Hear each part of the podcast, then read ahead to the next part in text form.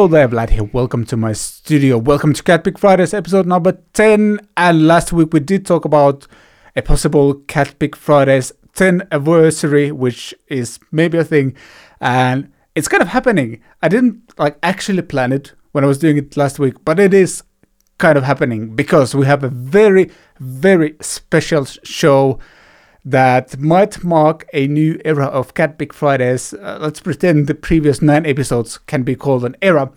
We have a really fun show tonight, tonight, today, to this morning. Depends when you're listening to this.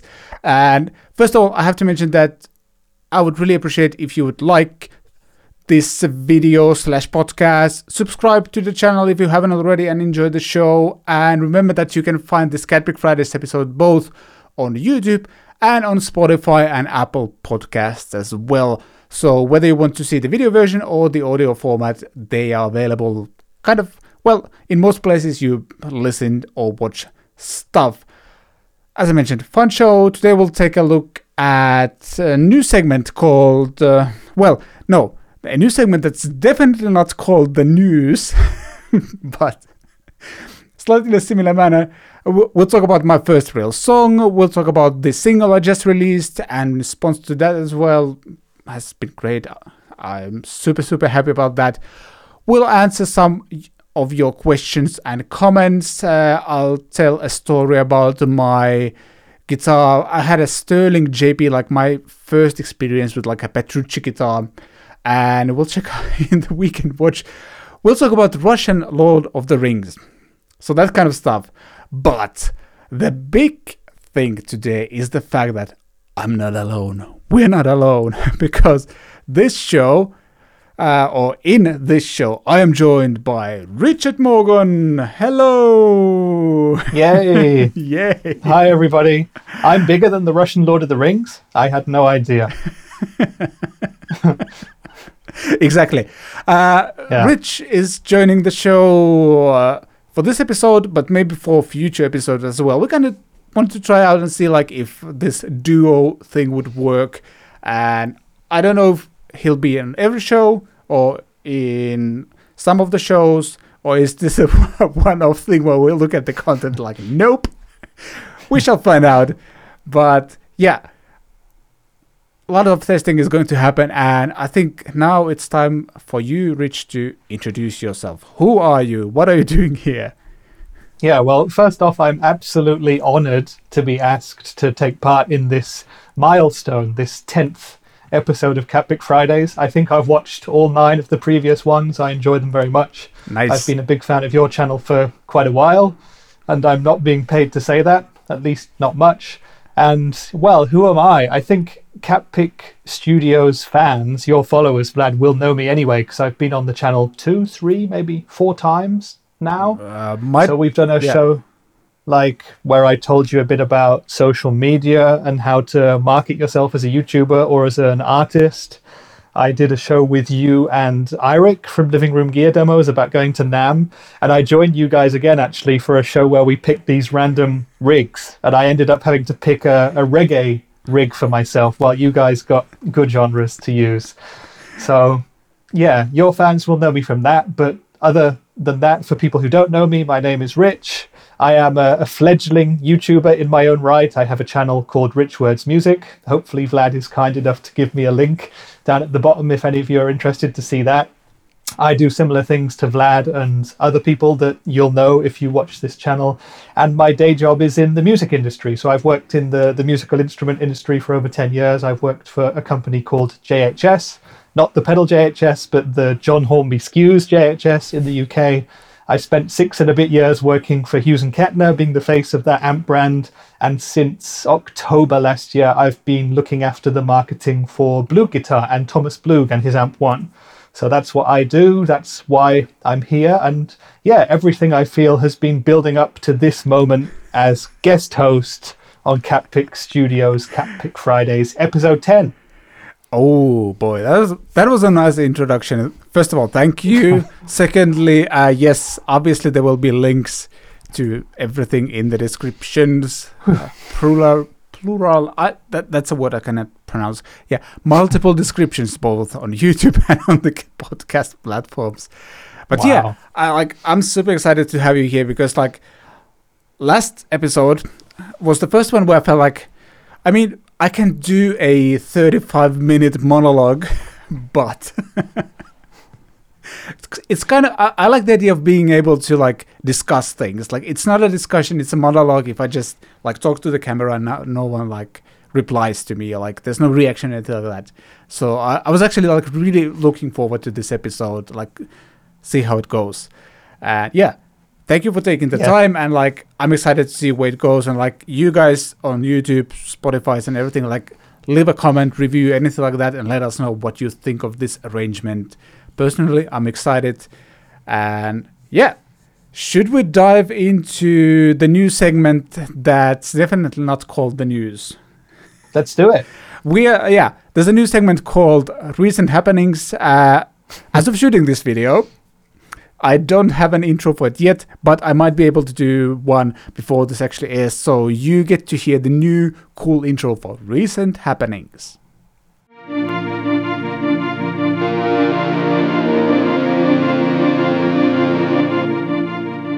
So, this idea for recent happenings actually came from you, Rich, and you basically just sent me a link. Hey, do we want to discuss this new cool guitar that was just released? And as soon as I saw the picture, I was like, "Yep, let's do it."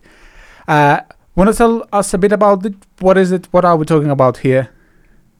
Yeah, so this is the new Epiphone signature model for Jared James Nichols, and it's called the Gold Glory. I guess everyone watching this channel is familiar with Jared James Nichols and also with his previous signature guitar, which was the Old Glory, which was a black uh, Les Paul custom based model with a single P90 in it. And I think a lot of people enjoyed that guitar, but people wanted to see it maybe in a slightly different color because black is super cool, but you know, black is also black. And it's kind of a thing where you might want something that looks a bit special occasionally. And so now we have the gold glory which is a double gold version of it which looks absolutely amazing also because it's coming out this year it has the new epiphone headstock so it's shaped much more similarly to a gibson hopefully you can put a few images on this while i'm making the shape with my fingers perhaps um, but it has great specifications for an Epiphone as well. So an ebony fretboard, Grover tuners. It's got a Seymour Duncan P90. It's got a 50s chunky-ish, I assume, neck profile. It looks like amazing quality. And Jared James Nichols is an amazing player as well. He's a great guitarist and a really, really good singer, as I recently discovered. You can already see a few videos of him playing this guitar and a bunch of him playing the Old Glory, the black version.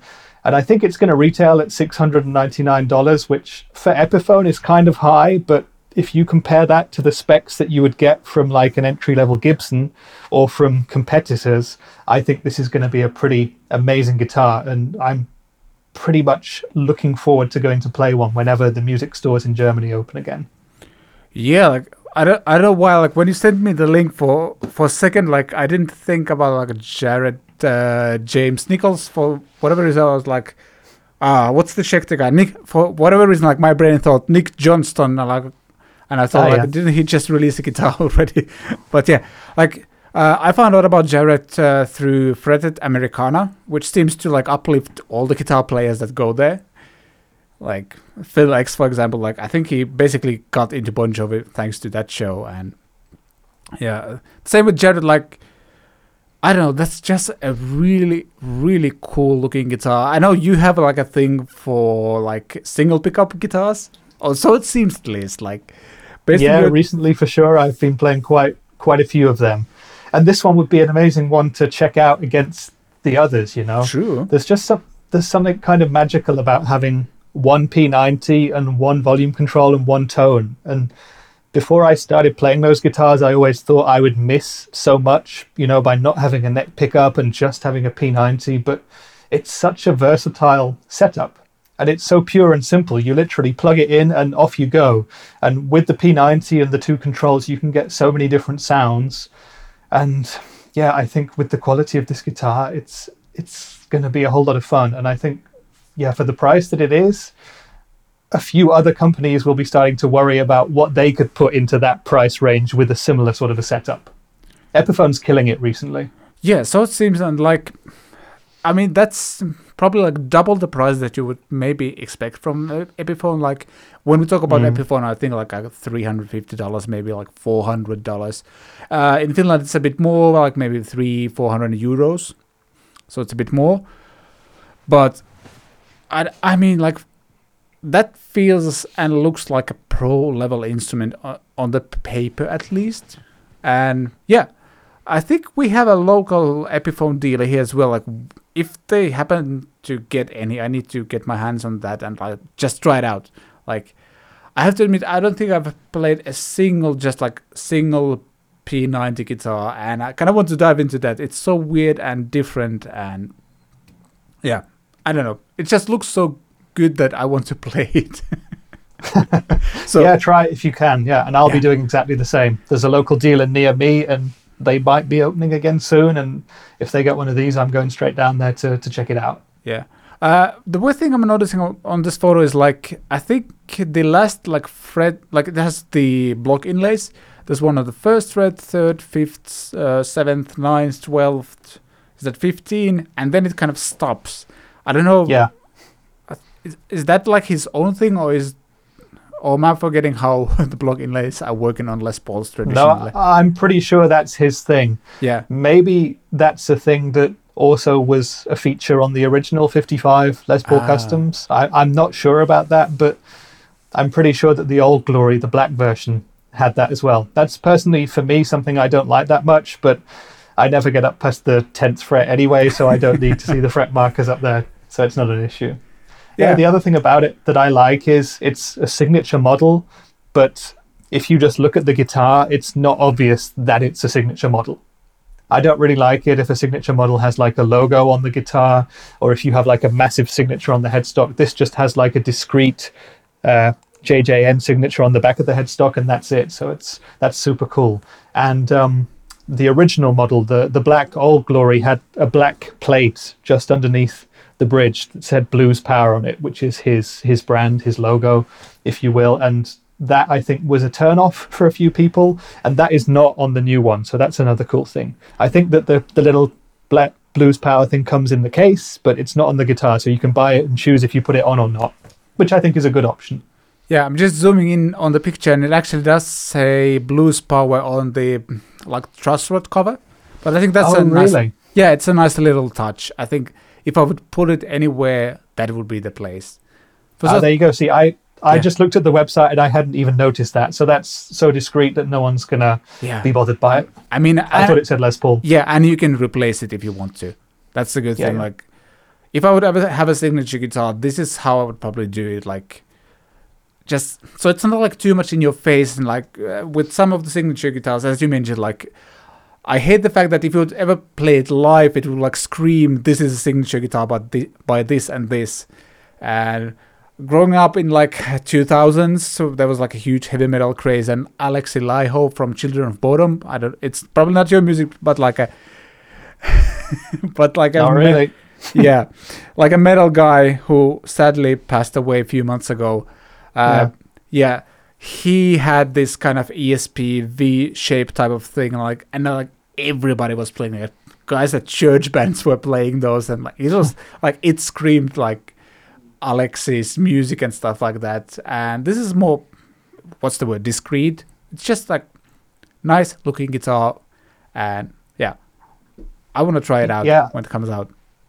I remember as well, like maybe 10, 15 years ago, um, Opeth's main guy, Mikael Åkerfeldt, I think his name is, he had a signature PRS SE model, I think it was, and that had an Opeth logo right on the middle of the body, and it was quite big, and it was a really, really good guitar. But I think a lot of people will have looked at it and said, if I play that guitar, I'm instantly linking myself to this Opeth thing, and that might be cool for big Opeth fans, but for other people who just dig the guitar, it would put them off possibly just having this person's logo splashed across the body, you know?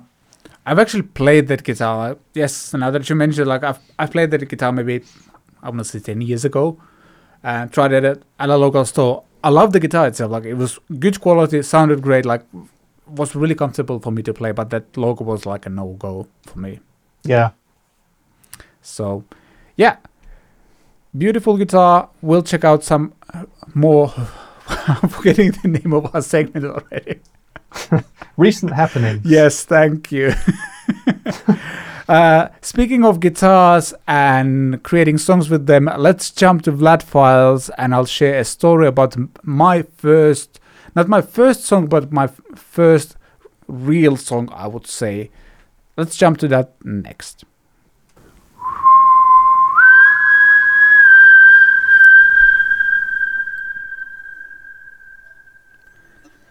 So, a few episodes ago, we talked about my first song, which was technically not a song, but more of a collection of samples on this app called eJay. Uh, Rich, have you ever used eJay when you were young? No, Nope. no. It I have no idea what it even is.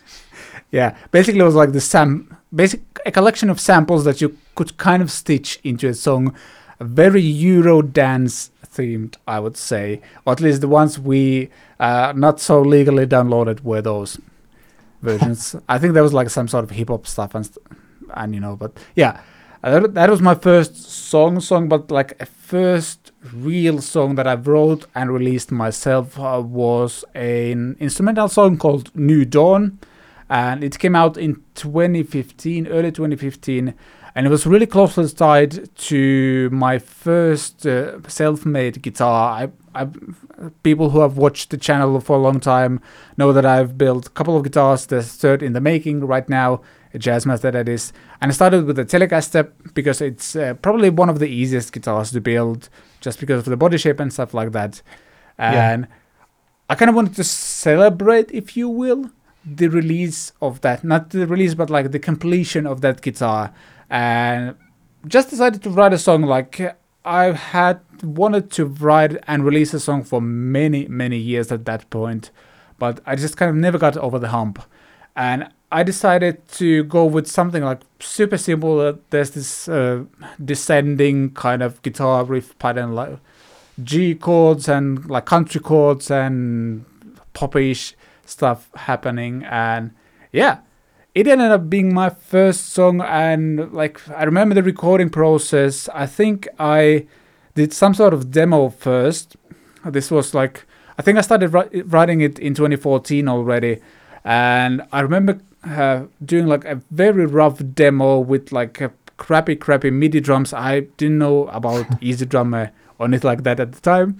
So i think i used guitar pro to write the drum like demo drums and then I exported like a MIDI not not even a MIDI file. I just exported like an audio file of those drums from Guitar Pro and then threw them into Logic and recorded rough guitar tracks and stuff like that for it.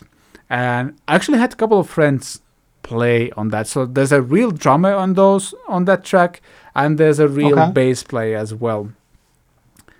And yeah uh, we basically went to a local studio that's actually like we helped to renovate and kind of have access to that.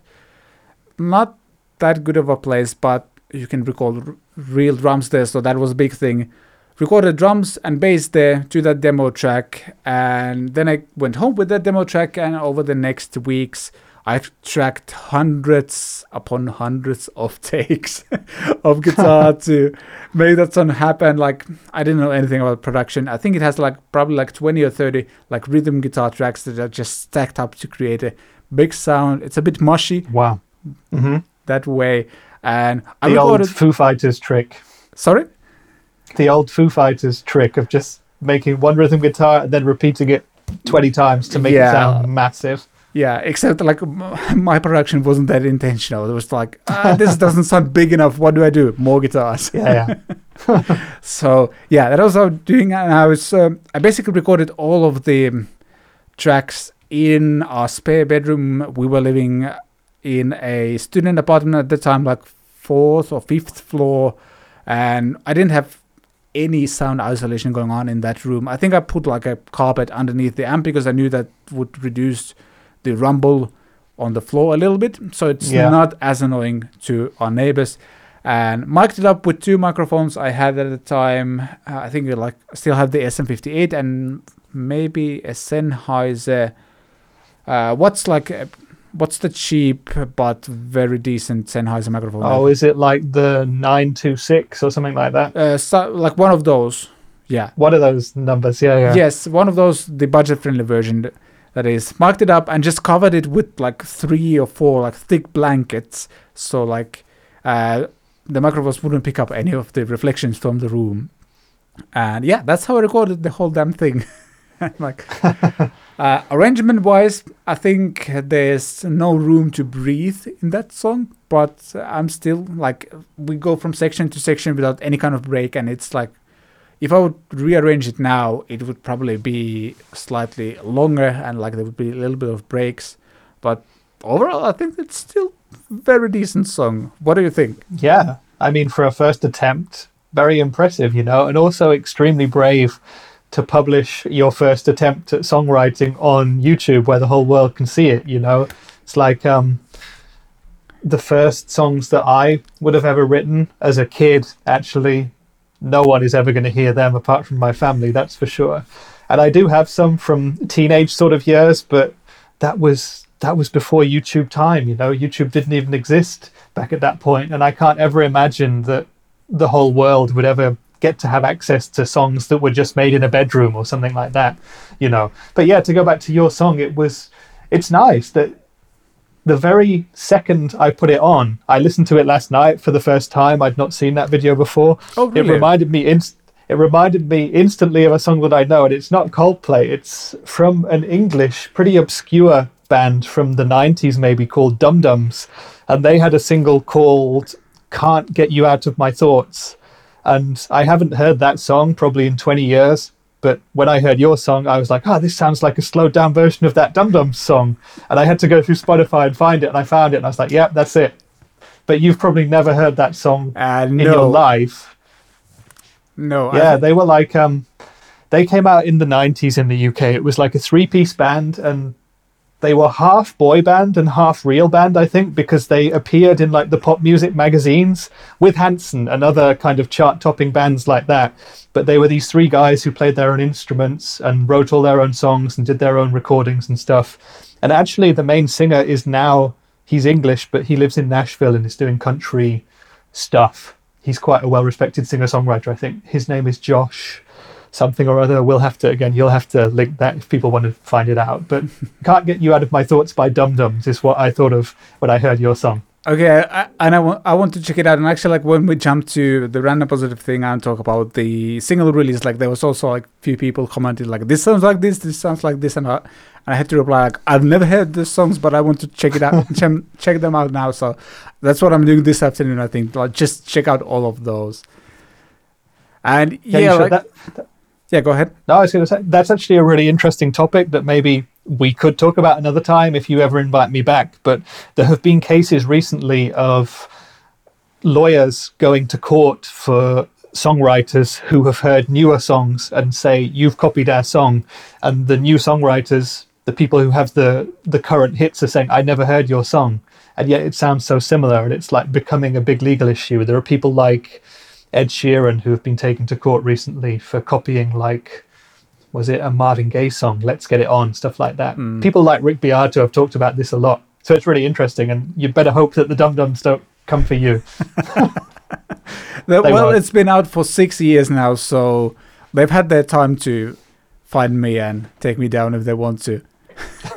so, yeah. Uh, one more thing about that song is like, uh, for me, it was a big breakthrough in a sense that um, I come like as a teenager, metal music had to be the biggest influence on me since like age of maybe thirteen to twenty something until I kind of started to again listen to a bunch of other stuff and like started joining church bands and played a folk pop band as well.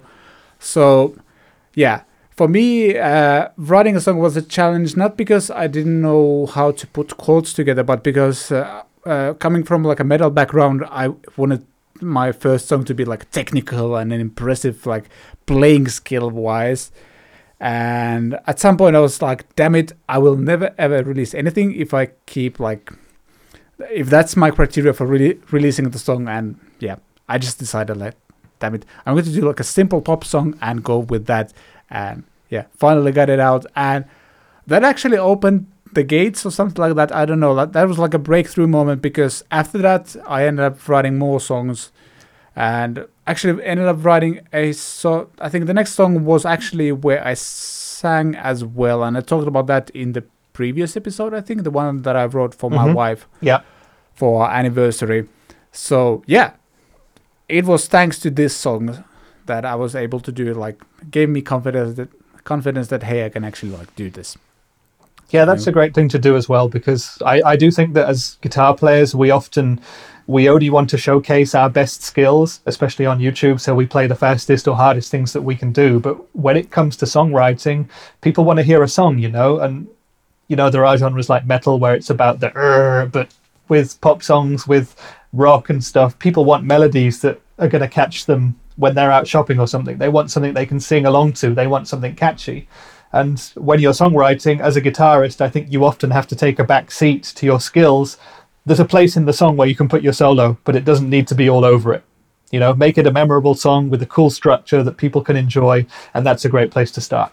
Yeah, exactly. And like it, it was an eye opener for me. Like Yeah. I kind of admit, I think it was also an admission for myself that I actually love pop stuff. Like I grew up listening to like Russian pop and like they were great melodies and there's a different like harmonic sense to them that what we probably hear in like Western pop music. A little bit of Yeah. they're like more minor chord driven, I'd say in general. Yeah. And yeah, I kind of started channeling that into that. I, at least I feel like I kind of channeled that a little bit into that song as well. Like now, now looking back five, six years later, whatever it is, like yeah, good, good opener, and obviously I've written quite a lot of stuff since then. Speaking of which, should we jump to the random positive thing next? Yeah, let's do that. wow That is amazing. Yay. Wow. Yeah, the random positive thing is the release of my new single called Wish I Liked Indie Music. And yes, the title of the song is a slight nod towards Richard actually, because he's a big indie music guy. First of all, uh, I'm going to ask you a question. Does it sound like indie at all? Because I don't claim to be an expert in this genre. Yeah, it does. It's it's an indie song for sure. It's an indie pop song, and it has some certain influences to it. And of course, indie, yeah, as a word, indie doesn't mean that much, but indie fans think about it as being like a certain kind of sound, and it has that for me. It's an indie pop song, Awesome, awesome, and, awesome. I, and I wish you did like indie. there might be slight uh, like my impression of indie is like there's a lot of sa- like ironic or sarcastic uh, both lyrics and just like song titles and stuff like that i don't know where i get that impression but at least some bands do that and yeah it might be slightly ironic title wise. And yeah the response for the song has been amazing. Thank you everyone. Uh, i really appreciate it. Uh, it's like doing really well like both views wise and crazy amount of comments. Uh, some strange or spammy comments as well. We'll dive into those in a bit as well too. But yeah overall the response have been absolutely amazing. And i think i start really i need to just start release more songs in general. Like i've write a lot of songs for these videos but uh, they're kind of embedded if you will in those like gear demos or reviews or anything Yeah. like that. And i think i'll just start putting them out. I was actually like the response got me thinking like i'll probably start releasing like mini eps where there's like for example there will be like a metal ep and there could be like an indie or pop ep and stuff like that depending on what kind of stuff i'll be writing so Yeah, that's Thank a good you. idea. And I think you should also listen to your fans in the comments and you should maybe write songs based on the genres that they ask for. So, everybody watching this, please tell Vlad what kind of song you want him to write, and maybe he's going to do that in future. Because I think that would be a really awesome challenge for you. yeah uh, like my fe- fear immediately is that somebody's going to say you gotta write nu metal songs and oh boy Yeah, I'm sure deep down you'd love to write a nu metal song. Mm. I was a nu metal fan back in the day. I enjoyed it quite a lot. me I'm too not ashamed. Maybe a little bit ashamed, but not that ashamed. yeah, I gotta admit, like I I loved Linkin Park. I actually kind of like Limp Bizkit as well, and Papa Roach. Is that nu metal? I think it's nu metal. Yeah, Papa Roach was nu metal. Yeah, I loved their Yeah. first album, and I spent a lot of time learning all the riffs from that record, and a lot of it was in drop D tuning, and that was one of the introductions to me of drop D tuning. So I, I love that record, and Yeah. they're a good band. They still are. Yeah, and I think like that's probably one of the reasons what made the genre so popular. Like those riffs were approachable. Like Metallica, good, and like they deserve their place in the history and stuff like that. But they're not as approachable if you want to learn to play guitar. Like most Yeah. of their stuff is insanely difficult. Like Yeah, it sounds Yeah, think about. Yeah, think about Wes Borland in Yeah. Limp Bizkit. Some of the stuff he was doing. Think about even bands like Rage Against the Machine, who came before nu metal but kind of were popular again during that time. Mm. They were actually pretty pioneering when it came to the stuff that they were doing, and Tom Morello in the way that he was actually attacking his instrument with, you know, not just his hands but pulling out the jack plug and tapping the bridge for solos and always making weird sounds. Super inspirational stuff.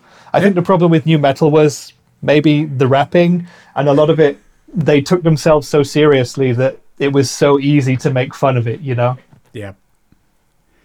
That, But that's- anyway, I liked it, yeah, me and too. you should write a nu metal song.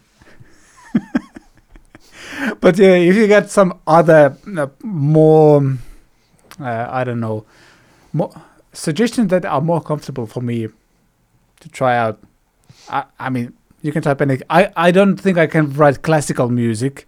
That's one, but otherwise I'm open to suggestions. So anything from country to Russian pop music to nu metal. Maybe I should combine the three. I don't know how that would work, but That would be a groundbreaking band. You you would be the best band in that genre on the planet. It would be a genre of one, but you would be the best. That's my goal. But yeah, uh, yeah. But speaking of my song releases, thank you again for the release. Uh, I think it's time to dive into some of your questions and comments. Uh, w- again, kind of ties into the song release as well. So yeah, Yeah. let's see what you've been commenting and asking and stuff like that. Next, questions and comments.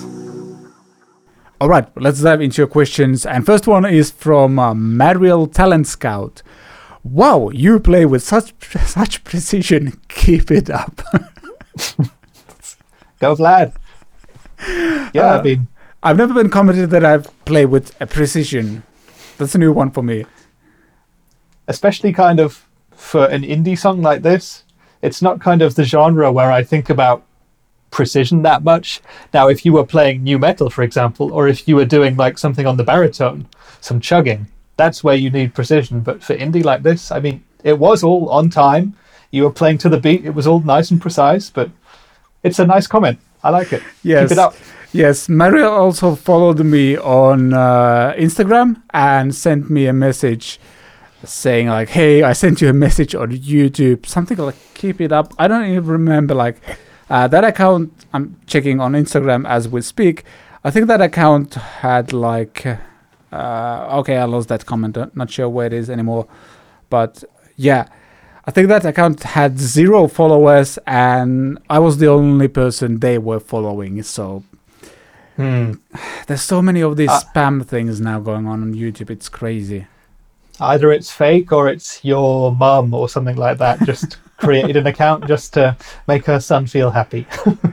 But yeah, let's jump to the next comment, which comes from Chris Franklin. Listens once, thinks Vlad has gone bonkers. Notices the speed is on times two. Listens again, much more chill. This is really good, by the way. Uh, thanks, Chris. Uh, I'm getting a second puberty thing going on with my voice. Uh, thank you, Chris. I did actually listen to it on double speed after your comment, and it did indeed. It's it was like chipmunk music, as is my voice right now. So yeah, I, I actually need to start listening stuff on YouTube on double speed. It sounds so silly, and yeah. I have to agree. It's a bit more chill when you go like you start with double speed and then you slow it down to the normal speed, and suddenly it like feels such a like such a slow song. Uh, speaking of double speed, like, do you ever speed up videos on YouTube?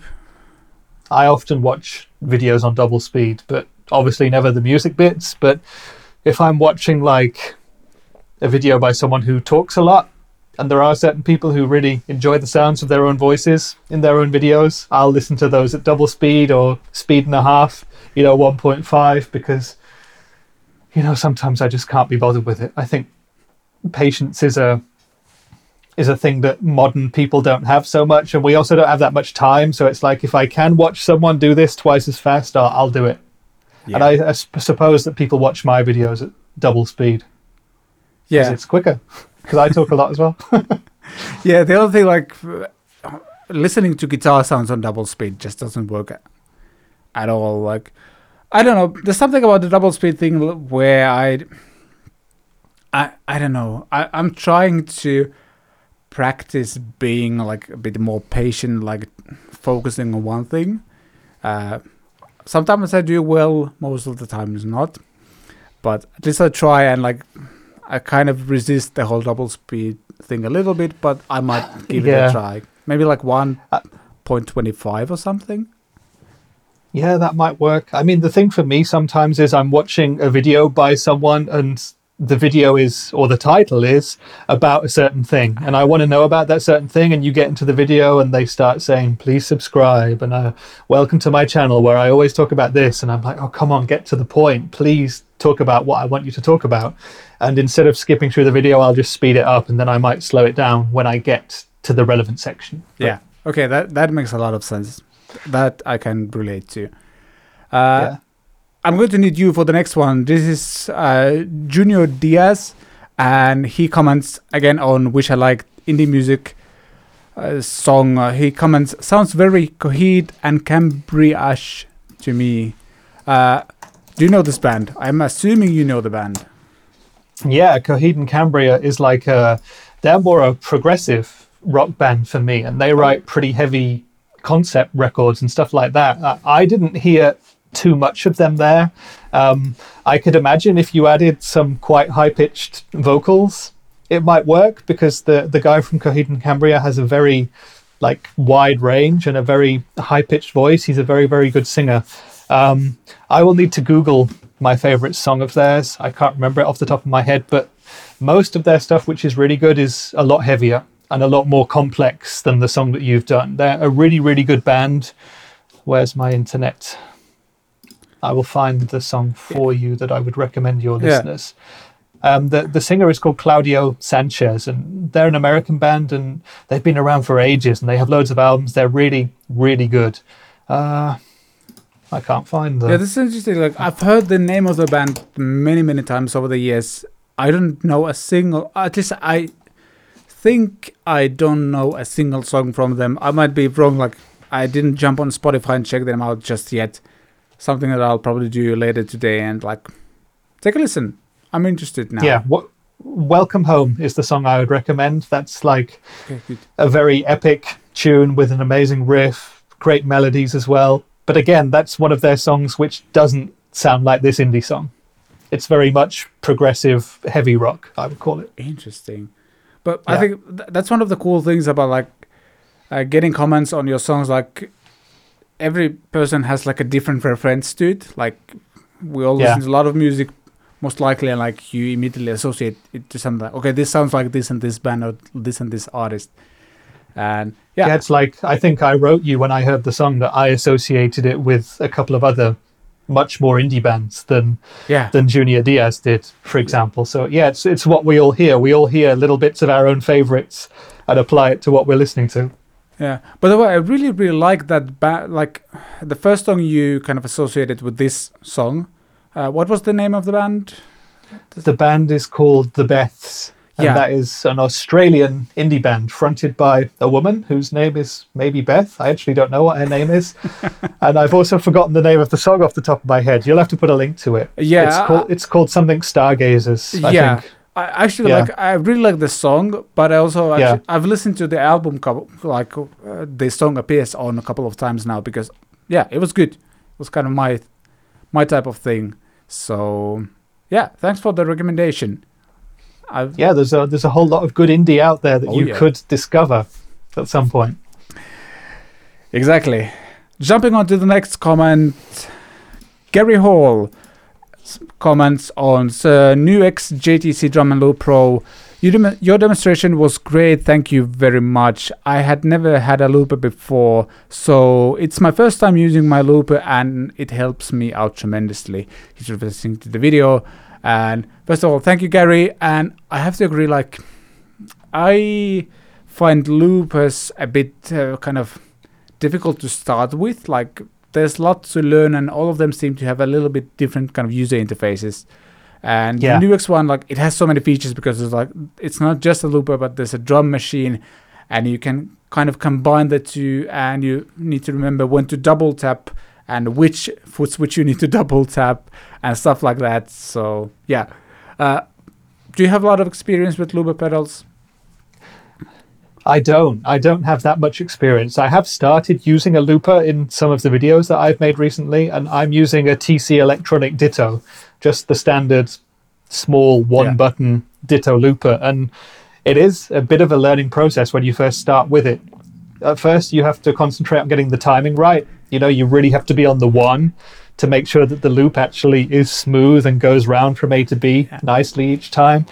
Um, and because the Ditto is a one button looper, it's like the same button is used to start and to stop, and also to activate recording new stuff, and also to delete the last thing you just did, and also to redo the last thing you just did, and also to delete the whole loop. And it is like push the button down for two seconds while you're playing the song to do this, and it, it is quite complicated. So Yeah. I watched quite a few videos learning how to use loopers, and I've watched yours recently as well. This one because I'm looking for a slightly more kind of specced out looper that maybe has drums and that has the opportunity to record loops as well. Because Yeah. the Ditto, you just have one loop, and I think with the NUX, you have like a massive amount of memory, right? Yeah, it, it does. Like, and I think you you can. There was like uh, ability to even like I think you could upload something there as well. I think that you could loop then and then play of it, unless I'm forgetting something. So like, you could. No, you're right. I Yeah. yeah. Yeah, I think you could like Yeah. upload a file or like a backing track into it as well, and then you could loop that. Unless I'm pretty sure it could do that as well. So it, it does like everything. And as the video Yeah. title says, you can become a one man band. Obviously, if you're Petteri Sariola, you can do that anyway, but most Yeah. of us can't do that. So, yeah.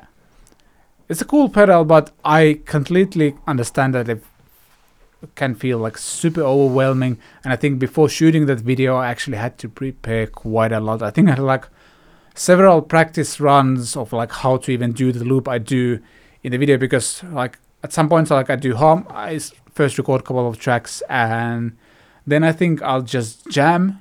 Then I I remember like maybe inserting some sort of drum fills as well because you could like du- I think if you double tap the drummer part instead of it like stopping the drums, it actually does like a drum fill as well and Yeah. it's a cool pedal, really cool and actually pretty budget friendly as well. For those who are interested, a check out. Yeah, for those who are interested, there's links in the description to that video if you want to check it out. Yep, I would heartily recommend it.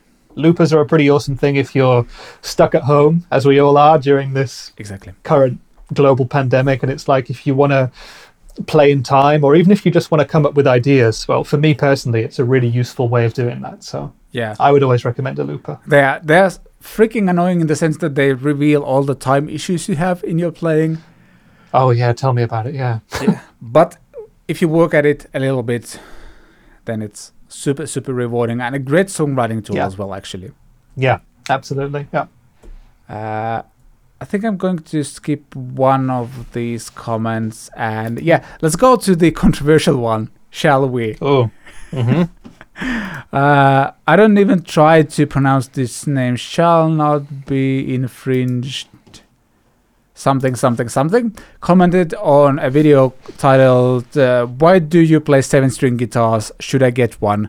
And this is a discussion, like a panel discussion, uh, at Houston Getney event actually in 20, tw- no, 2019. Wow, time flies.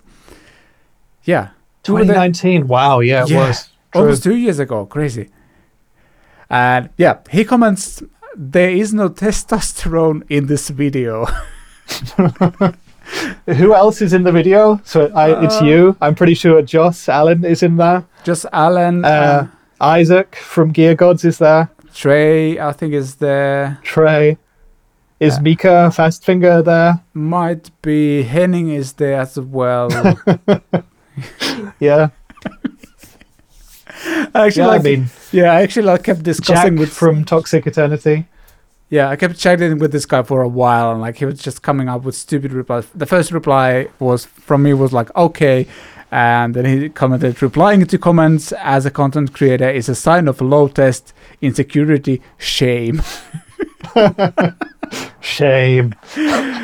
yeah, shame. Yeah. I need to start Yeah, using you- shame. I like that one. That part I like. It. Start yeah. Start using shame and you guys in that video hit the gym. Do it now. and the next time you guys all meet together, I want to see you all topless with six packs. And then perhaps that guy will enjoy the video a bit more. Yes. Yeah, maybe maybe that's like an in indirect confession of what he's like actually into. He just Yeah, I mean, I'm sure his own personal insecurities and his own personal shame are playing a big role in his comments. Or he's just a, a troll having a bit of fun. But who knows? Yeah, I, I couldn't tell. It's sometimes it's really difficult to tell because there are also people who are like just pour onto other people, like just they they feel bad and they feel the need to like just pour all kind of crap on other people. So yeah, yeah. really difficult to tell to like figure out whether he was just trolling and having fun. But that's internet for you. Like I feel bad for people who like some sometimes a comment like this can hit you like you you've had a crappy day or like a crappy week or something like that and then you get stuff like this. It can be tough sometimes. Yeah, absolutely. Because I mean, you know, when people make YouTube videos, especially when you do creative stuff, it's like you're bearing your soul in a way and showing things off. And when someone just comes in with like a, some stupid ass comment that they probably didn't even think about, you know, they're just writing bitchy comments. It can really affect people. And I, I've, you know, I know a lot of people who do this job that you do through my work and through doing it myself. And it's like a lot of you guys, you have correct testosterone levels in your bodies, but you're very sensitive souls as well. So it's like I totally understand that comments like that could hit you, you know. And a lot of people in the guitar world have made videos about the states of their mental health and stuff. This has taken a serious turn, this little discussion, but it, it can be a thing. No, but I think I also kind of try to be, I don't know if an advocate, but like talk about these things because, uh, yeah, I mean, I mo- most of the time, like ninety nine percent of the time, I can just shrug it off and move on. But yeah, there've been few instances like just timing has been really bad and like it affected me, and I had to like step away from the computer or something, not to reply. Like, like I usually end up just deleting those nowadays.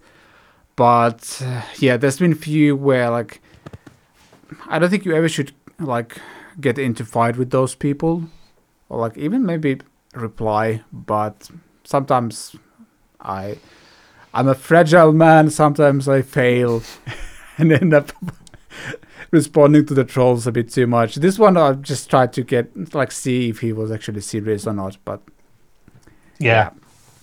Ah, it's strange. Well, at the end of the day, more comments on your video means more people are going to see it. So yeah. you can celebrate that. Yeah, I think that one of the tricks, by the way, if anyone has a channel and they get all these spam bot comments, I think a few people have mentioned that one way to treat them is to reply to that spam comment and then hide the user from the channel so the comment kind of stays there and uh, apparently it affects the algorithm in a positive way, but no one else will see that comment, especially because a lot of the like for with my song, I think I got like, like five links to different sites within the first 30 minutes there. So I comment OK on those and then hide the user, and it still counts as a comment and drives you in the algorithm. So for any of Ah, your yeah. listeners, if you got a YouTube channel and want to drive your engagement rate, that's the way to do it. Don't delete those spam comments, just hide the user from the channel. That's how it works. And yeah, uh, next let's talk about guitars again. I Yeah. think it's I think it's time to talk about guitars again. Let's do that.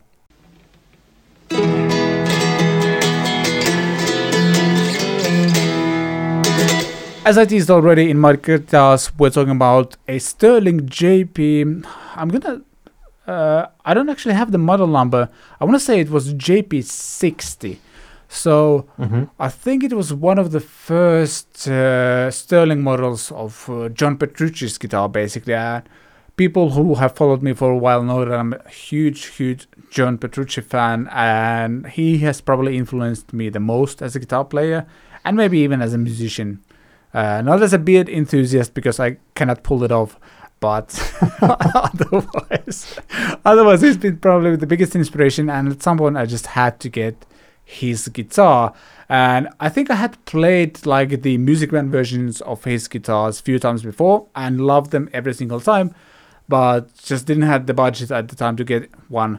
So yeah, Sterling one was pretty good. It didn't have any of the fancy wiring or piezos or anything like that, but funnily enough, it did still sound very Petrucci like. Like part of his sound is definitely from the guitar.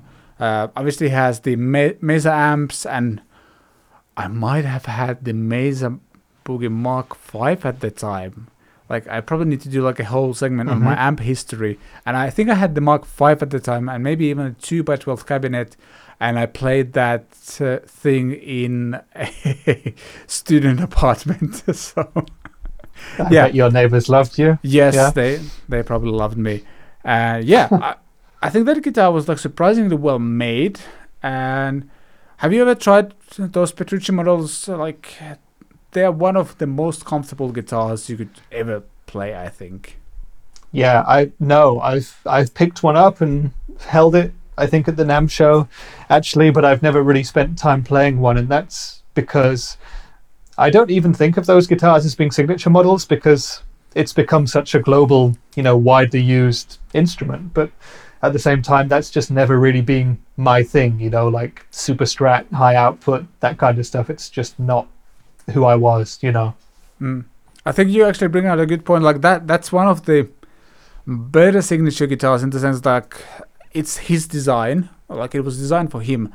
But I, I think it's actually a pretty versatile guitar. Like the new, what are they called, Majesty guitars, they're a bit more Mhm. flashy. I think they still produce the JP one as well, though. So if you want to have like a very versatile super strat type that's super super comfortable to play, uh, that's one option. Uh, I'm guessing they still have like Sterling options available.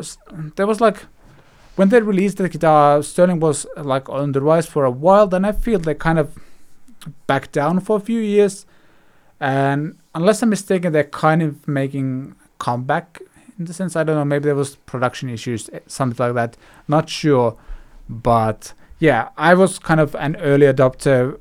I had that guitar for a little while, but then because it's me, I had to sell it for whatever reason. I like honestly, I have no idea why I was selling those guitars. It, I was just doing that. Yeah, just flipping to get the next thing. But yeah, Yeah, I, I would like to try the full fat Music Man, but I would also like to try maybe a Sterling Mm. version to see how good they are because they cost about what maybe a quarter or a third of the full fat Music Man, maybe. yeah. Let me actually So check li- as we speak. I've never had like huge amounts of interest in the Petrucci model, but there's also the Steve Lukather model, which has been very successful. But some of the more recent signature models are actually more kind of my thing. The most kind of visually attractive to me was the St. Vincent model. I don't know if Oh yeah, you're familiar with that one. Yeah, I am, and I've actually played the Music Man version. It's a really Yeah, comfortable I- guitar. Yeah, see, I picked up the Sterling one at the NAMM show and just played a few chords, which is totally the wrong place to try guitar out. But it's like, I would want to know if it was worth spending the extra money to get the Music Man version. Yeah. Uh, checking the Thomann side, they have like I didn't know this was happening with Sterling, but they have the like the Majesty version of Mhm. uh, Petrucci's guitar, Sterling by Music Man John Petrucci X, and those are priced at nineteen hundred euros. 1900, okay. Yeah. Yeah. I'm guessing the Music Man version is like three or four K, so I guess this makes sense. 3 or 4K. Okay, Yeah. so that, yeah, that's that's a lot of money. I mean, you can get, yeah, you can get pretty much anything you want for 3 or 4K. Yeah. Uh, then there's the Sterling by Music Man JP60. That's probably the. This looks like the one I had. Uh, Seven ninety nine. That's also more expensive than I remember paying for that. Yeah. Interesting. Yeah. there's definitely some sort of change happened. They have few guitars that are like 360 euros or so, but Yeah. yeah, interesting. Do you know, like, I don't know, seems like a hobby for them more than like an actual budget friendly version of Music Man instruments. Yeah, I know what you mean. It's a, it's a weird one because, like, you know, seven hundred ninety nine. That's a really, that's an in between sort of a price. Yeah. You know, you're you're at low end American Fenders and Gibsons pretty much for that price, and you're above the Epiphones, you're above the Squiers. So it's like they exist in this kind of middle ground, but maybe they want to have that middle ground. Yeah, could be. Yeah. Uh, they do have a lot of different base models varying from 380 euros to 1200 euros. We're still talk- talking about Sterling versions. And I've seen Yeah. lo- those bass guitars on like a lot of channels, and also just a lot of my fri friends have played them as well over the years. Yeah. So maybe they're like more Sterling is probably more known for their basses, I'd say.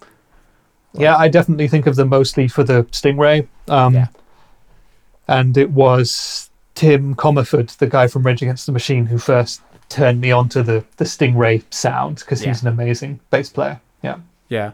Back to the JP guitar I had, as I mentioned, it didn't have any of the piezo stuff or like or anything like that. I have played few of the like Music Man versions, and the piezo thing is really really cool. Actually, like Yeah. it's just uh, especially because you can blend in the electric guitar and the piezo tone. Yeah, I think I think it's kind of a cool own thing, and I think Petrucci actually does use it live quite a lot. But Yeah. it makes sense for his band. But I also remember that being like one of the first guitars that actually was this kind of hybrid thing. I think few super expensive like custom shop PRSs might have had that, but I remember that being like when he left Ibanez in was late nineties, early two thousands. Like Mhm. that was a thing. Like when they came out with the JP model, that piezo was like a really amazing selling point because I don't think anyone else had that at the time. No, I can't remember anybody else. No. It's yeah, it's a cool thing, and for people who want that, or if you might want to play acoustic sounds for one or two songs, but you don't want to take a guitar, that'll that'll do the job. Yeah. Yeah. There's Acoustasonic now as well, though I don't know how it does the heavy metal riffage. I would like to see John Petrucci doing the Dream Theater stuff on an Acoustasonic. Did you That see would be a good video. Did you see Ola's video? He just basically put it through like a heavy metal amp. No, I didn't because when that guitar came out, there were like 50 YouTube videos on the first day from all my favorite YouTubers, and I had to pick like two or three that I wanted to watch, and therefore I didn't quite make it to Older and some of the others. So there you go. yeah. Yeah. I'll go back and watch sometime. I, I I don't think that you missed that much, but I mean it actually does some of the metal stuff as well. Though for the money, you could probably get something that does metal and then get an acoustic guitar as well. But well, some people might like it. Who knows? Yeah. Yeah. Uh, last thing for the show. Let's jump to the weekend watch. Uh, this was quite something. Let's put it that way. Watch it. Watch it. Watch it. Watch it. Watch it. Watch it. Video. It's not like you have anything else to do. This week's Weekend Watch is um, something special. Uh, I spotted an article on a Finnish news site that uh, the lost Russian version of Lord of the Rings movie has been uploaded on YouTube. and I think this came out in 1991. It only aired once, and then it was lost, and I'm putting this in quotes, in the archives. And when you watch it, I think you can kind of tell why it was lost in the archives. And according to some of the U- comments on YouTube, it was actually like a theater play that was recorded. Though I'm not sure, like there seems to be some sort of special effects going on, so maybe it's a mix of both. Not sure, but uh, I have to admit I didn't watch the whole thing. It's just super intriguing to see the, what that was, and I just kind of skimmed through it. And first of all, uh, having watched the first 50 minutes, all of, all they seem to be doing is sing, sitting around a table eating and then discussing There's very little adventure happening in it. It's kind of funny that way. Uh, even though I speak the language, I still kind of couldn't make or like figure out who was who. Like based on some people's costumes, I could, and there was at least one scene that I recognized, which was Smeagol choking his friend to become the Gollum when they find the ring, and it kind of looked it. Well, yeah, it looked really hi- hilarious to be honest. And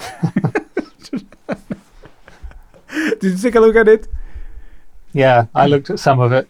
I think you gain a lot more enjoyment from it, being able to understand what they're saying. But it's like, yeah, it's um, when you look back at TV from 30 years ago, it's like, how did we ever manage without HD and 4K and all that kind of stuff? It's crazy. And I think the budget for this video is probably higher than the budget that they had for the Russian Lord of the Rings. So Has to be, especially if you take into into account the inflation and everything. Like, just the price of our cameras and a laptop will probably surpass that. So. yeah, Uh, yeah, it was it was quite something. Like I don't expect anyone to watch the whole thing. If you do, let me know. that would be fun to find out. But give it a look. It's something weird and special, and yeah, they were kind of like there's a lot of these things in Russia, and like especially in Soviet Union, where like a lot of the stuff wasn't allowed.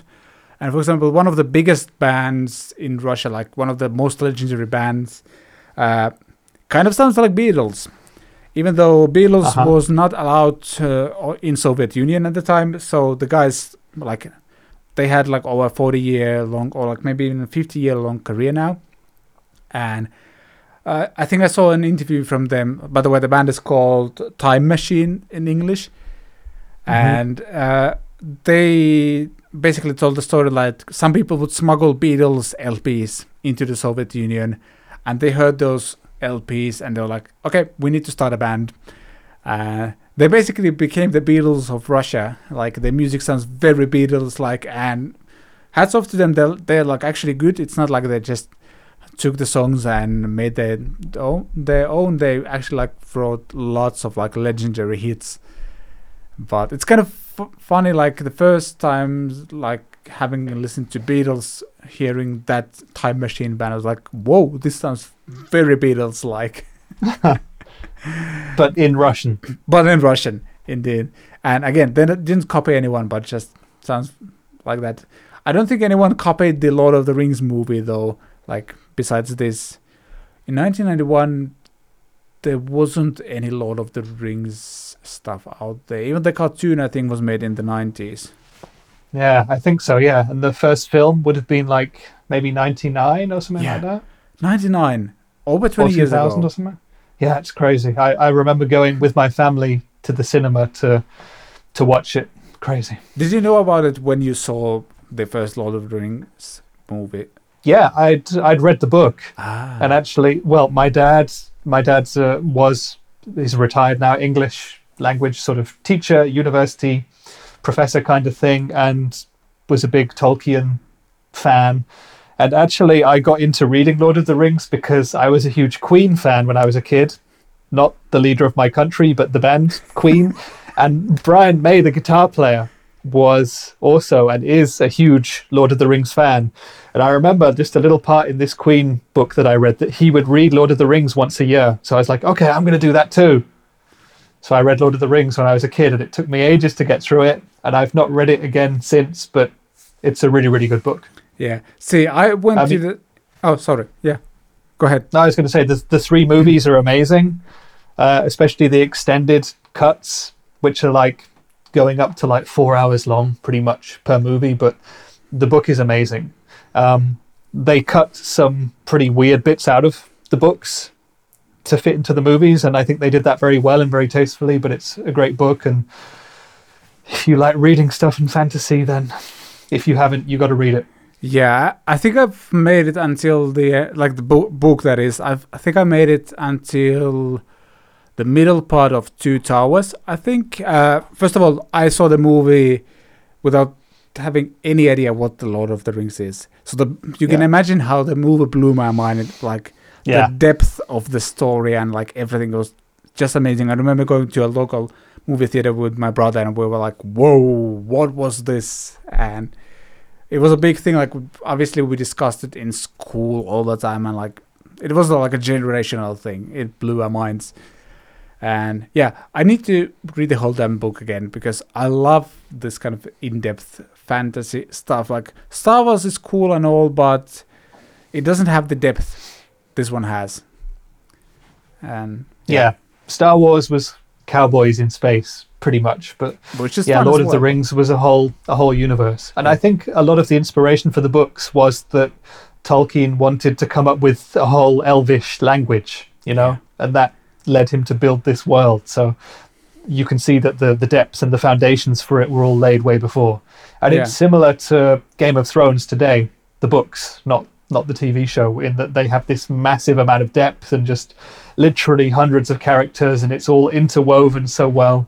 Mm. I like that kind of stuff. Yeah. Yeah, and the thing like if you get a sense that there's like a deep history, like you can feel it through the Lord of the Rings movies. Like Yeah. you, you can feel like this is a very well established world where it's bun- like there's a long history and this is just like one of the turning points in that land's history or something like that. So Yeah. Lord Yeah. of the Rings, if you haven't checked checked it out, now's your time to do it. you won't regret it, I promise. And those movies hold up really well. We actually watched all three of them with my wife over the past few weeks. Like it's been a long, long time since we watched them, man. they hold up so well. And I've also yeah, the effects were amazing then, and they're still pretty good now. yeah, So, that that's the Yeah. thing. Like they ma- they had just the right amount of mix of like CGI and practical effects to make it happen. Yeah. Yeah. yeah, but I think it's time to wrap up. Thank you everyone for watching. Thank you, Rich, for joining me on this CatPick Fridays episode.